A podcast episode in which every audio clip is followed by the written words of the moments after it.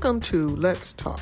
Here we will focus on the hustle, the juggle, and everyday struggle of small business, about their everyday struggles, stresses, and ways they have been able to overcome the challenges of running their business. We welcome questions and comments, so please feel free to email us at admin at Plemons C P A dot com. We hope you enjoy, and above all, we hope it helps.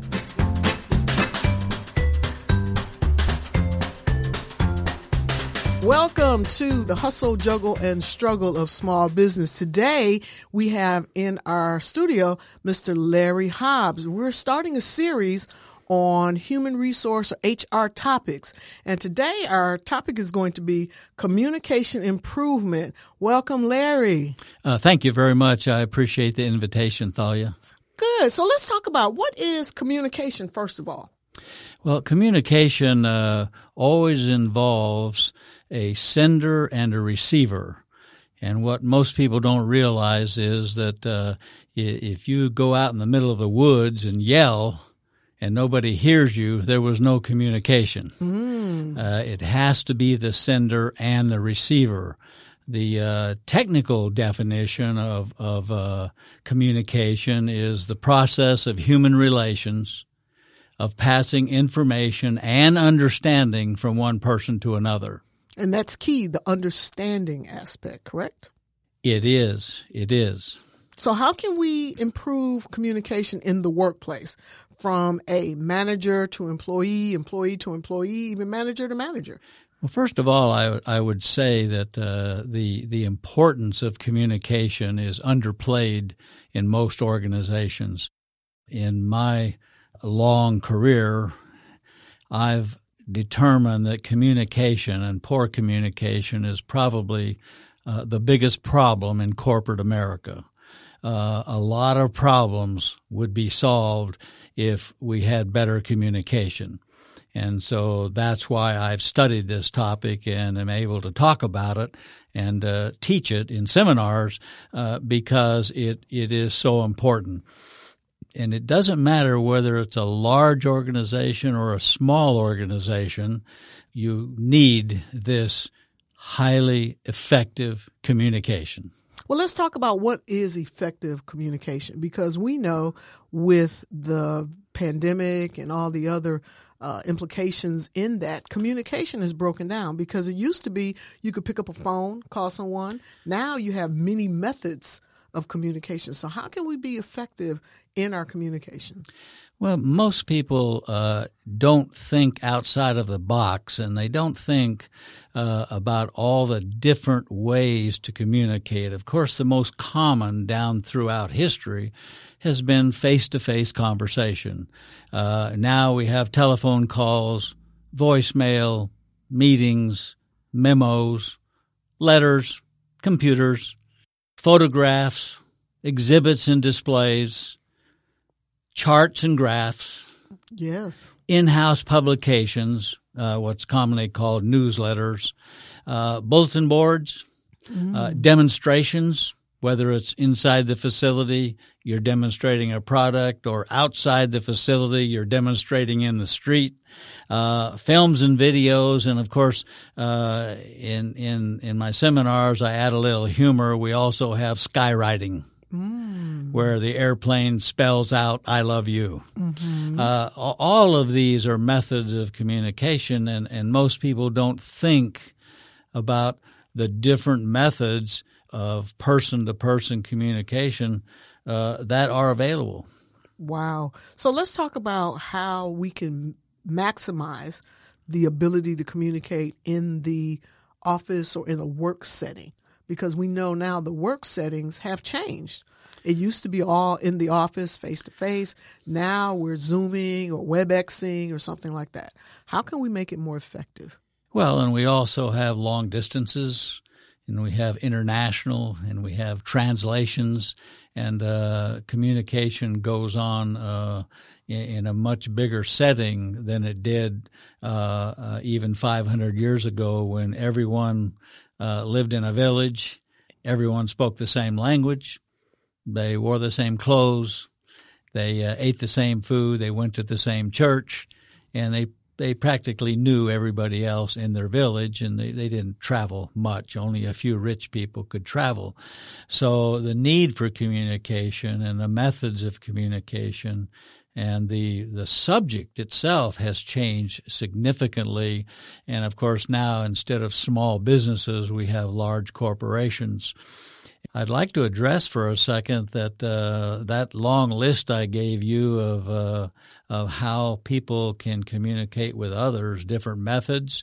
Uh, there's a whole new realm now available for uh, organizations, and that is uh, communicating not just inside the organization with the employees, but now it's very significant Uh, communicating outside the organization to either get your message across or to sell a product or to uh, convey your feelings or to persuade somebody on some subject, uh, all the good causes in the world, all the nonprofit uh, organizations uh, that exist. Uh, even in San Antonio, there's four or five hundred nonprofit organizations.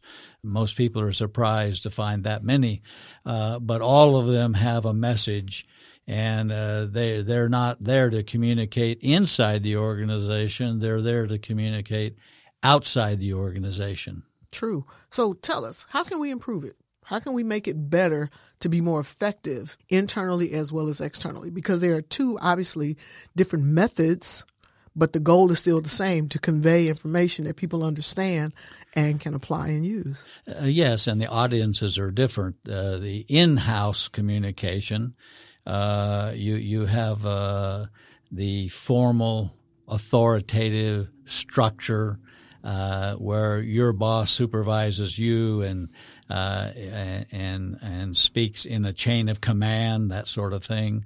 Uh, but outside the organization, uh, we've now developed a whole new lengthy list of communication methods. For instance, press conferences, news releases, dinners and speeches, print advertising, television, radio, magazines, newspapers, uh, event sponsorships. Now every every football stadium and soccer stadium has a sponsor, uh, and they have a name, and of course that's a form of advertising, but it's another way of, of getting that eye contact uh, to get their name into people's mind. And of course uh, we have greeting cards, Uh, corporate annual meetings, contests and prizes, uh, holiday occasions, social media, uh, team sponsorships, which is kind of what I just mentioned, uh, discount coupons, even at the cash register. Uh, all of these are forms of communication uh, to sell a product or to get your attention, to uh, persuade you uh, on some subject of significance, or maybe it's not significant.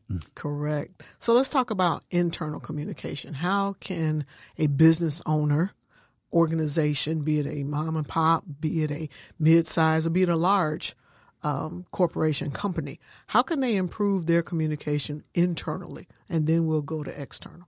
Internally, they they have to put their uh, themselves uh, in the place of the receiver. And communication would be so much better if the sender would think more about the receiver. And uh, it, it's uh, sort of like this word we have of sympathy and empathy. It's like if you really want to show your concern, you have to you have to take on the feelings of the person that you're giving the sympathy to.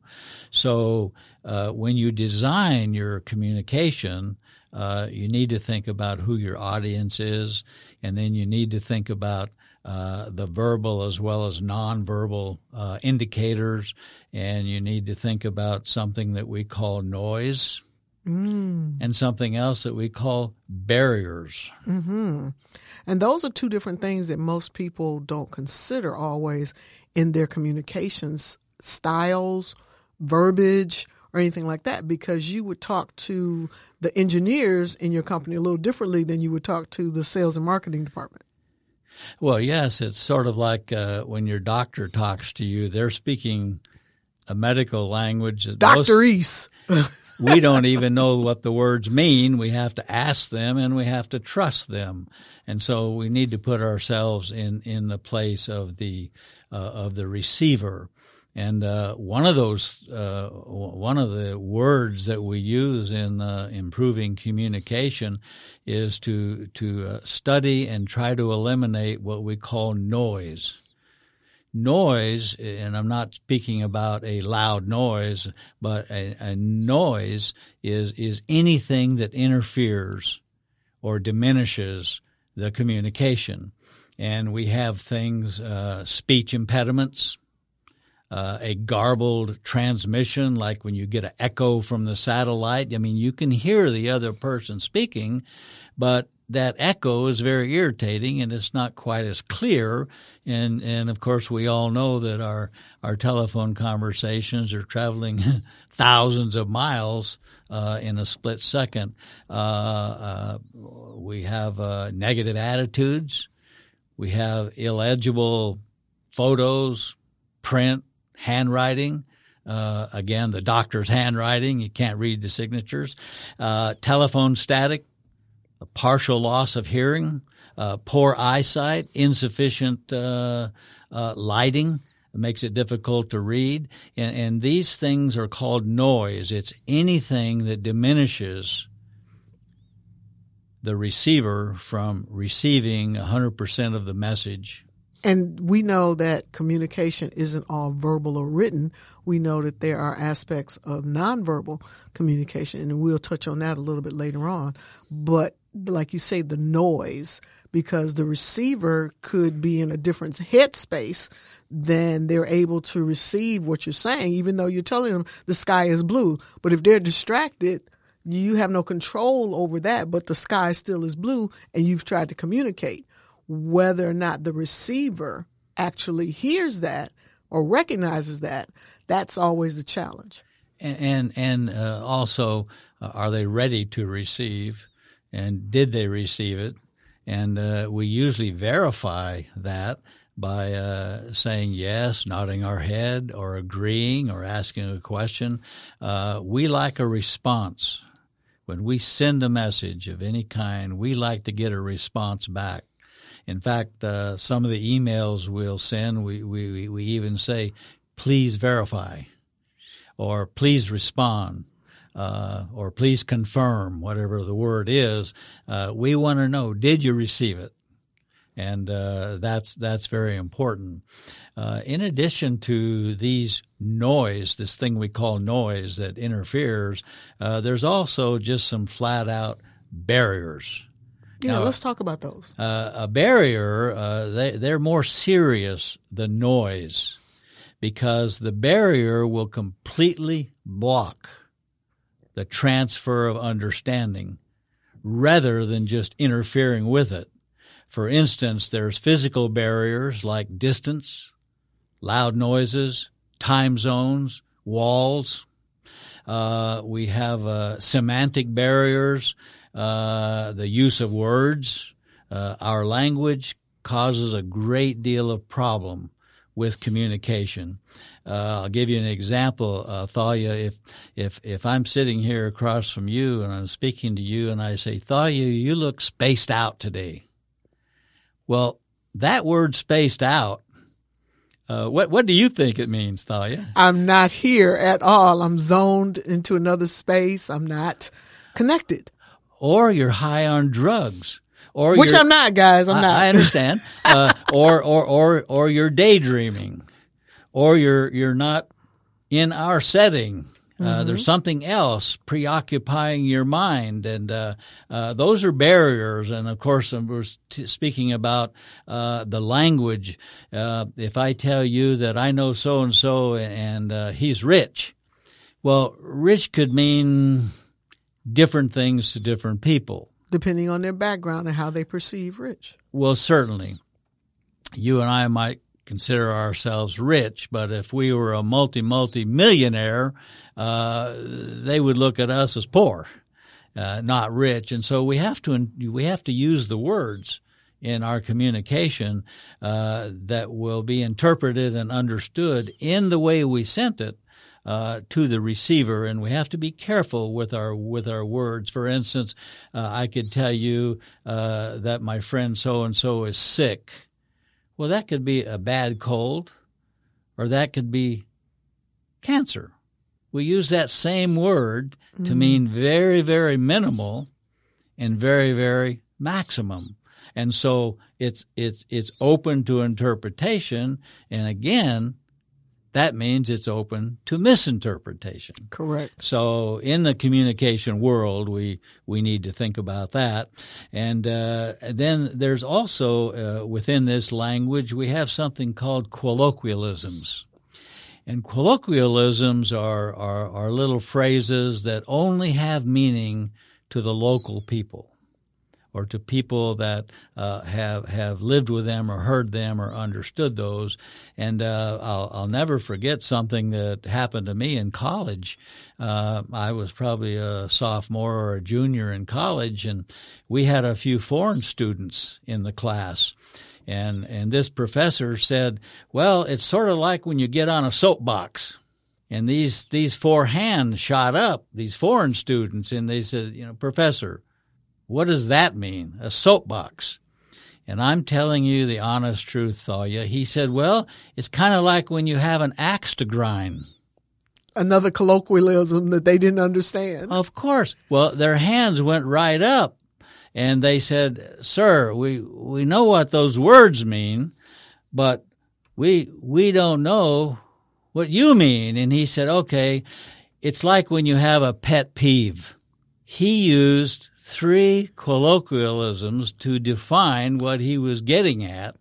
And, it, uh, I mean, I'll never forget that. I heard it, and I wrote it down at the time so I could remember it. So uh, it was a lot of fun. But, again, colloquialisms are something that can cause a problem. True enough. And that's just with basic communication, even between members of a family. If one part of the family is from another country or another state and they're not familiar with it, but it really impedes communication in the workplace internally, because you have potentially employees from all over that are not familiar with them. And even in a business, there is a language of communication that that business adapts for its own culture. So the key becomes understanding what language that you're using to communicate effectively, because there are cultural languages that say a management consulting firm would use versus a doctor's practice or manufacturing environment. And that becomes critical. In in fact, in the human resource management world, uh, we, we, we say that human resource management is the same in every organization, the, the basic essential functions. However, if you take a job in H R in any organization, you have some buzzwords. And these are the what you were just speaking about. These buzzwords are the language of that industry or that business. And so the you know a trucking company uses uh, uh, different buzzwords than a medical office, uh, a retail store, a manufacturer. They all have their own uh, language of specialized terms and technologies uh, that only apply to them, and everyone that works there needs to understand those. So we have Chris here, and we'd like to talk about your post-COVID business update. What's going on, Chris? Well, think about it as in any life-changing event, you're going to need to sit down with the proper professionals and remind them or let them know what's going on in your current situation. So I always say you need to reconvene with professionals about the reopening to make sure that you refocus and revisit and review all the different items that you had going on. So your business may have changed dramatically over the course of the last eighteen, twenty-four months, however long it's been now, and they need to know what's going on. Likewise, you need to know what's going on in their world so they can tell you about any upcoming changes or any changes to their business model. Just make sure you keep everybody in the loop and make sure that everything is being communicated on an open platform. So, Chris, how can we get a hold of you for more information? Well, our main office is in San Antonio off of two eighty-one in Bitters. We also have a website, Pontem Financial dot com, P O N T E M Pontem Financial dot com. And we're also on LinkedIn, Facebook, and, of course, we have a phone, two one zero, six two five, four eight four five, to reach out to a member of my team or myself. Thank you, Chris. Chris Hall is a financial advisor and partner with Pontem Financial in San Antonio, Texas. Securities and advisory services offered through L P L Financial, a registered investment advisor. Member FINRA slash S I P C.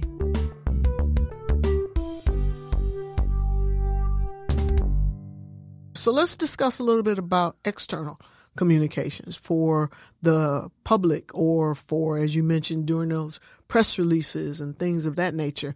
How can a company be effective in communicating externally?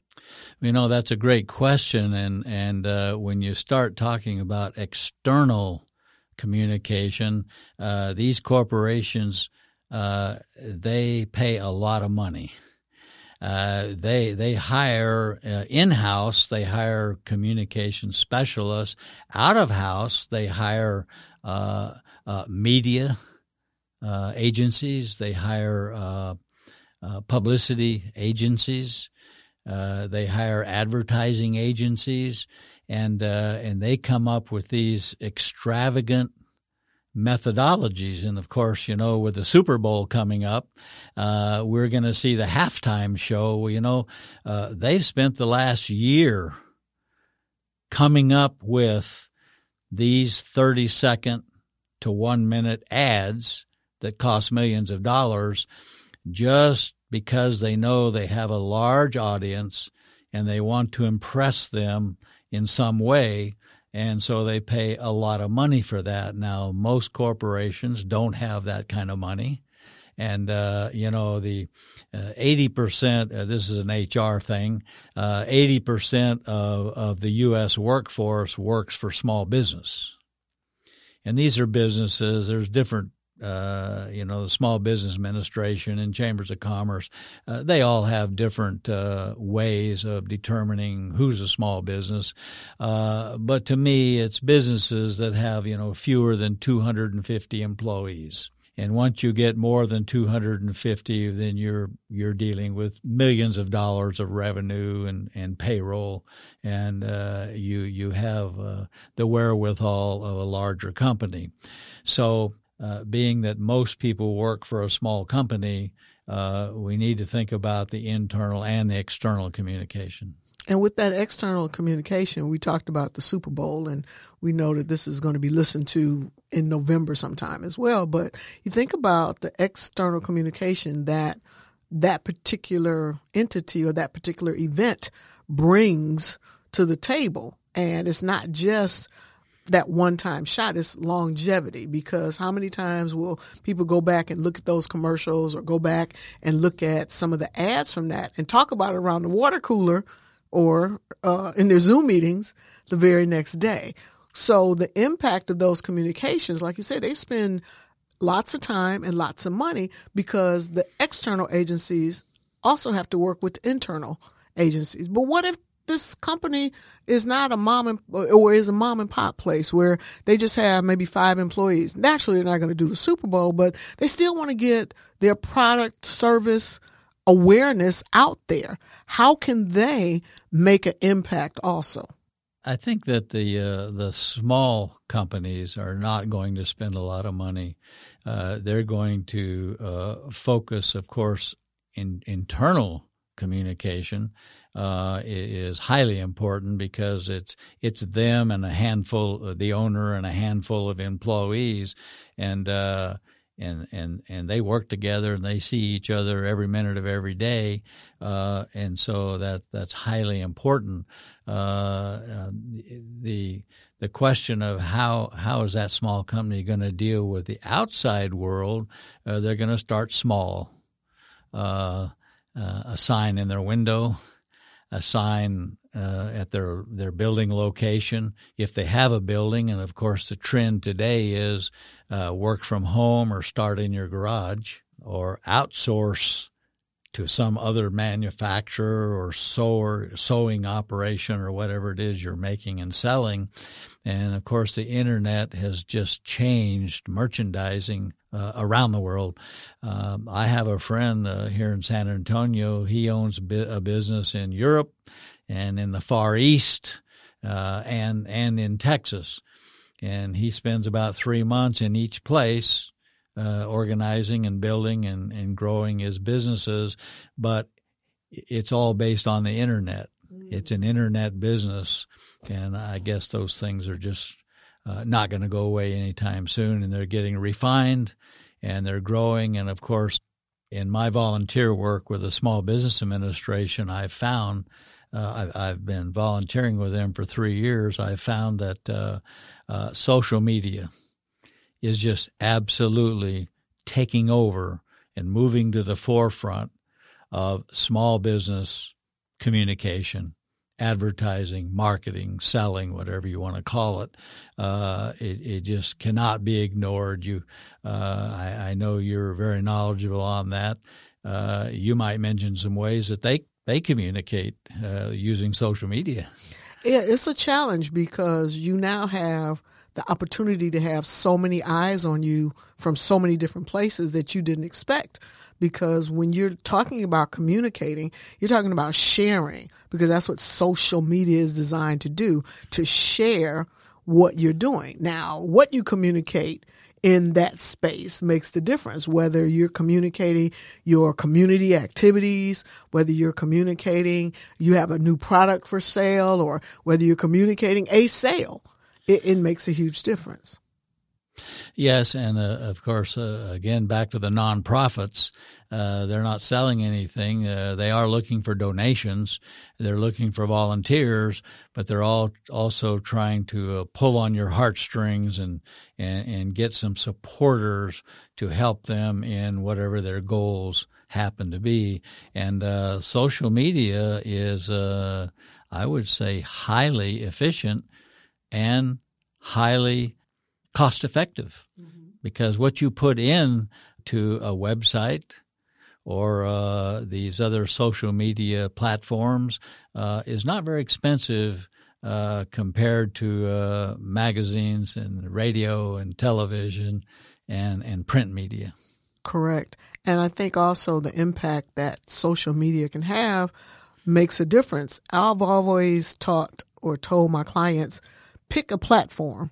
Don't feel you have to be on all of them. Pick one where your audience resides and then enhance the communication that you have with them. Be consistent, because without consistency, you're going to get lost in the noise. That's right. Uh, as far as communication at work, and we'll just take a Any any company or organization, uh, there's really two types of communication. There's the formal structure. And that's when you draw an organization chart with lines and and uh, uh, subordinates and, and superiors and the boss, and you have uh, you always have this org chart uh, divided by departments, and uh, you know the marketing department, the manufacturing, Uh, the sales, the accounting, and, and you have, you know, depending on how large your organization is, uh, dozens and dozens of different departments. And and then we have bosses and we have peers, and uh, and the the the official formal communication is determined by by management. They will send a certain type of email, or they'll send a, a memos. Uh, or they'll hold meetings, or they'll give uh, releases of some sort. And uh, they want everyone inside the organization to comply with the formal communication. It's channeled throughout the organization along organizational lines. It goes from the boss to the vice president, you know, to the managers, to the supervisors, and then eventually to the workers. It it it It channels through those those lines that are on your org chart. But we can't forget there's an even more powerful communication. It's called the informal communication. It is the unofficial approach, and it's called the grapevine. Now, when you see a grapevine growing out in a field, they plant a little tiny uh, plant in the dirt. And as it goes up, it goes up and around the post and then across the wires, and the vine just goes everywhere. It just keeps growing and twisting and growing and twisting. Uh, the grapevine operates fast and furiously in every work setting. It moves across those organizational chart lines. Uh, it, it moves uh, down hallways, through the lunchroom, uh, and you're communicating with people uh, over eating a sandwich, or you're on an official phone call and then you say, by the way, guess what I heard? Well, the other person's never going to say, no, don't don't tell me what you heard. They're always going to say, uh, yeah, tell me. And this is this is how it goes. Uh, I kind of made up this little scenario. Someone will rush up to you, one of your friends, and they'll say, oh, man, guess what I just found out? It's so neat. And you're going to say, no, no, don't tell me. Of course, you're going to say, yeah, tell me. And then your friend's going to say, well, okay, I- I'm going to tell you, but you have to promise not to tell anybody else. Good luck with that. Well, yeah. And then, of course, you're you're going to say, oh, yeah, I promise. And then they're going to share this information. The problem with that is the information could be a rumor, sure, could be the truth, it could be a, a half-truth, it could be false. But now it is spread. And then as soon as your best friend walks away, you you have another best friend. And you're going to repeat the same scenario. You're going to get on the phone, the computer. Uh, what, we may not get on the computer because, you well, know, yeah, because yeah, that's traceable. There is a trail. uh, but you're going to share that information with your best friend, uh, like when you go your coffee break or your lunch or after work.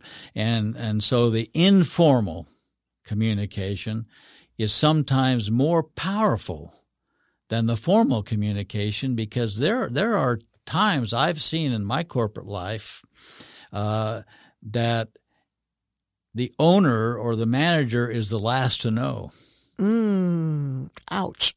I know, and they, they, they really don't like that. They like to be the first to know. But uh, the rumors spread, and then finally it becomes uh, official. And, uh, you know, there are positive and negatives to the grapevine, by the way, to this informal communication. Uh, of course, the negatives, it could it could spread uh, accurate or inaccurate or incomplete information.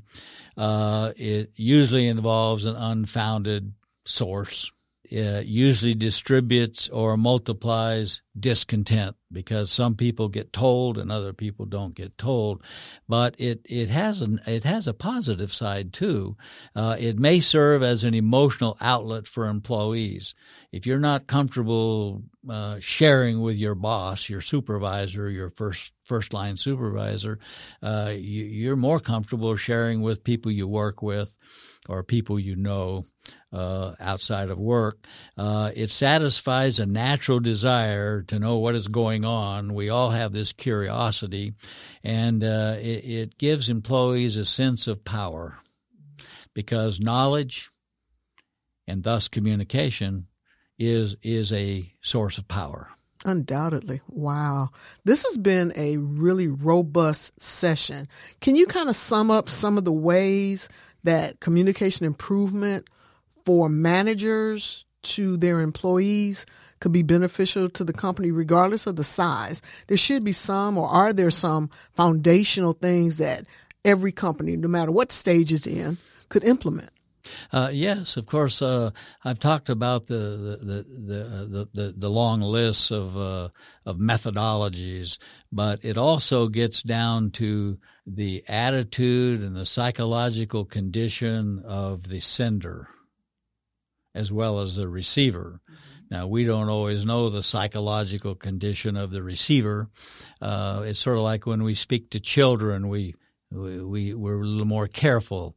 And we're a little more clear, and we have to repeat ourselves. Well, we don't talk in the corporate world that way, but we, we have to think about our body language in addition to uh, – this is for face-to-face communication, uh, f- our facial, our gestural, our postural, because we use all kinds of uh, – uh, frowns and smiles and posture and crossing our arms uh, and uh, our, our our hand signals. We know some of those are positive and some of those are negative.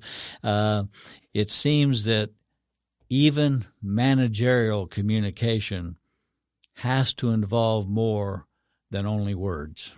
Mm, that's good. That's real good. So let's talk about maybe a uh, summation of tricks or methodologies or abilities that someone could implement today. They're listening to us and it's like, man, I really need to improve communication between me and my employees or between upper management and middle management.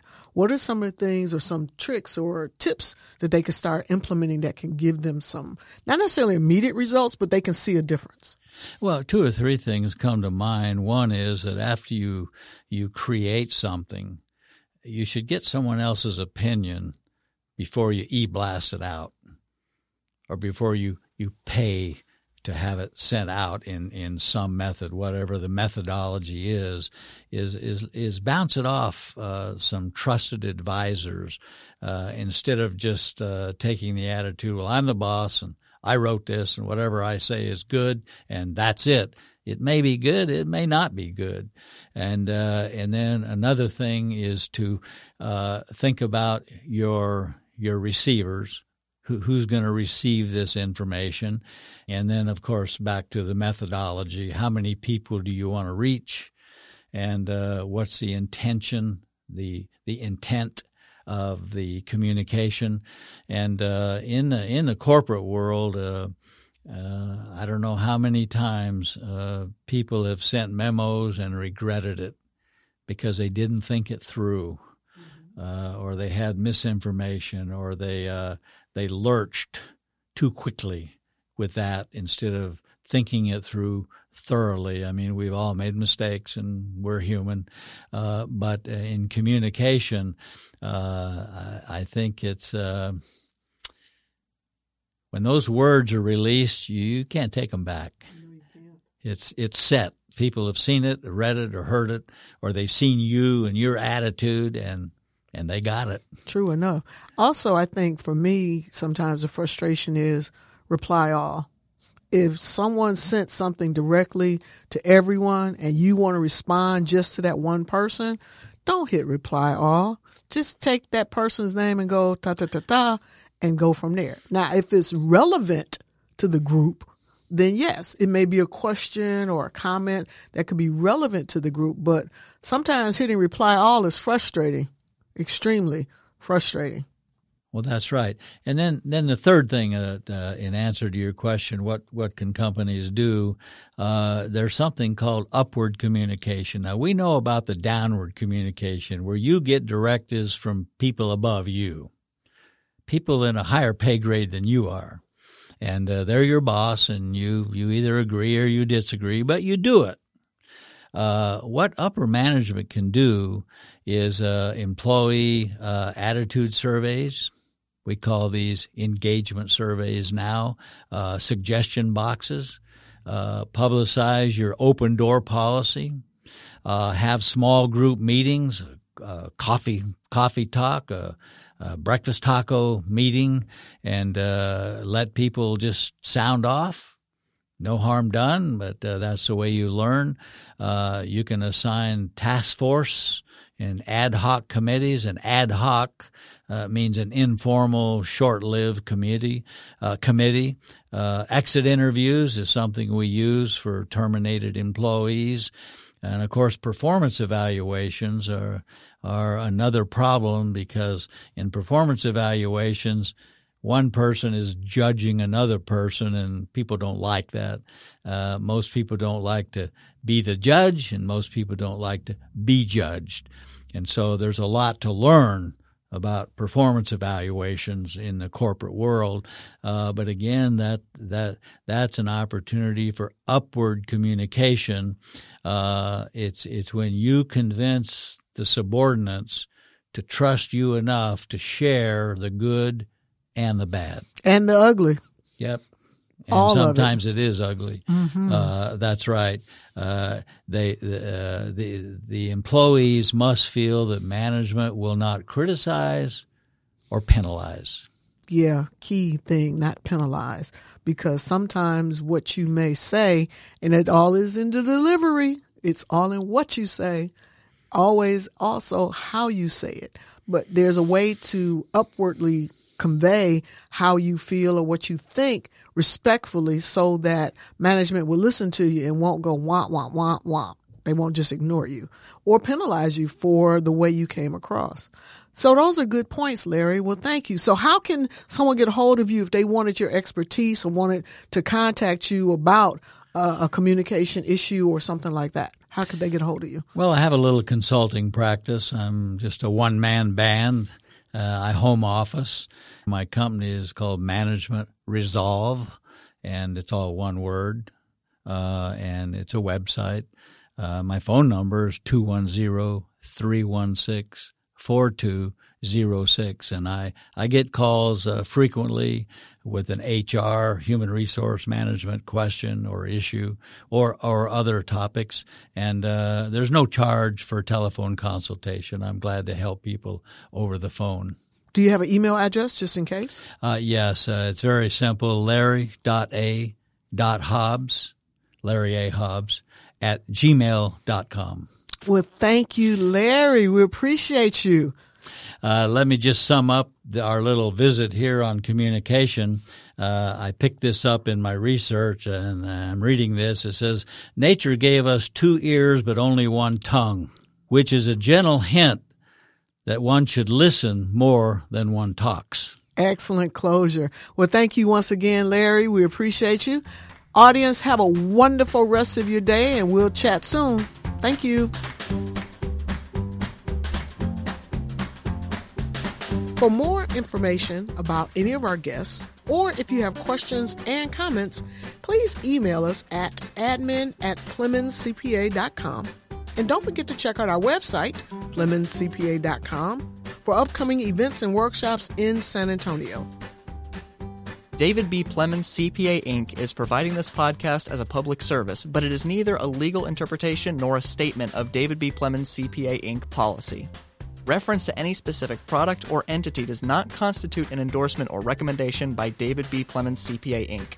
The views expressed by guests are their own, and their appearance on the Hustle, Juggle, and Struggle of Small Business podcast does not imply an endorsement of them or their concepts or any entity they represent. Views and opinions expressed by David B. Plemons C P A, Incorporated employees are those of the employees and do not necessarily reflect the views of David B. Plemons C P A, Incorporated or any of its officials. You should always consult your own investment advisors, attorneys, and accountants before making any decisions concerning your financial matters. If you have any questions about this disclaimer, please contact our office.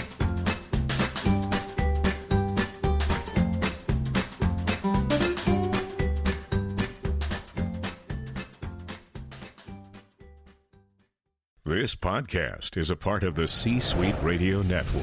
For more top business podcasts, visit c suite radio dot com.